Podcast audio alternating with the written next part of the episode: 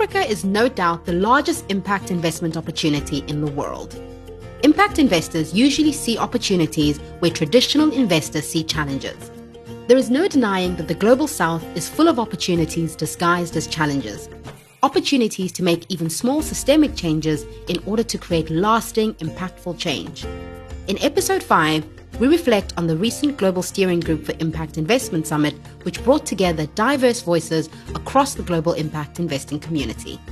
In terms of the SDGs, Africa is definitely the largest impact investment opportunity in the world.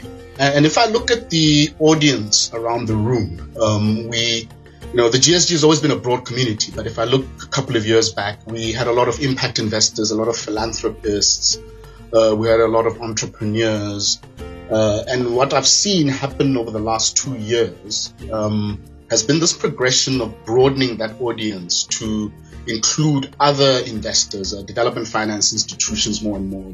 Looking at areas where traditional investors think mm, that's too much risk and, and turning that round to, to opportunities and doing that time after time. And we, we, we saw some uh, really extraordinary uh, stats, you know, the, the pr- proportion of uh, under 25s in, in, in Africa uh, from you know many uh, countries in the north. That's you know you think of that as a, as a population boom. That's a problem but no that's that's a, that's an opportunity for uh, education um, investment in education. It's uh, new new jobs new new creation one thing that they highlighted is that there's a variety of paths to become an impact investor.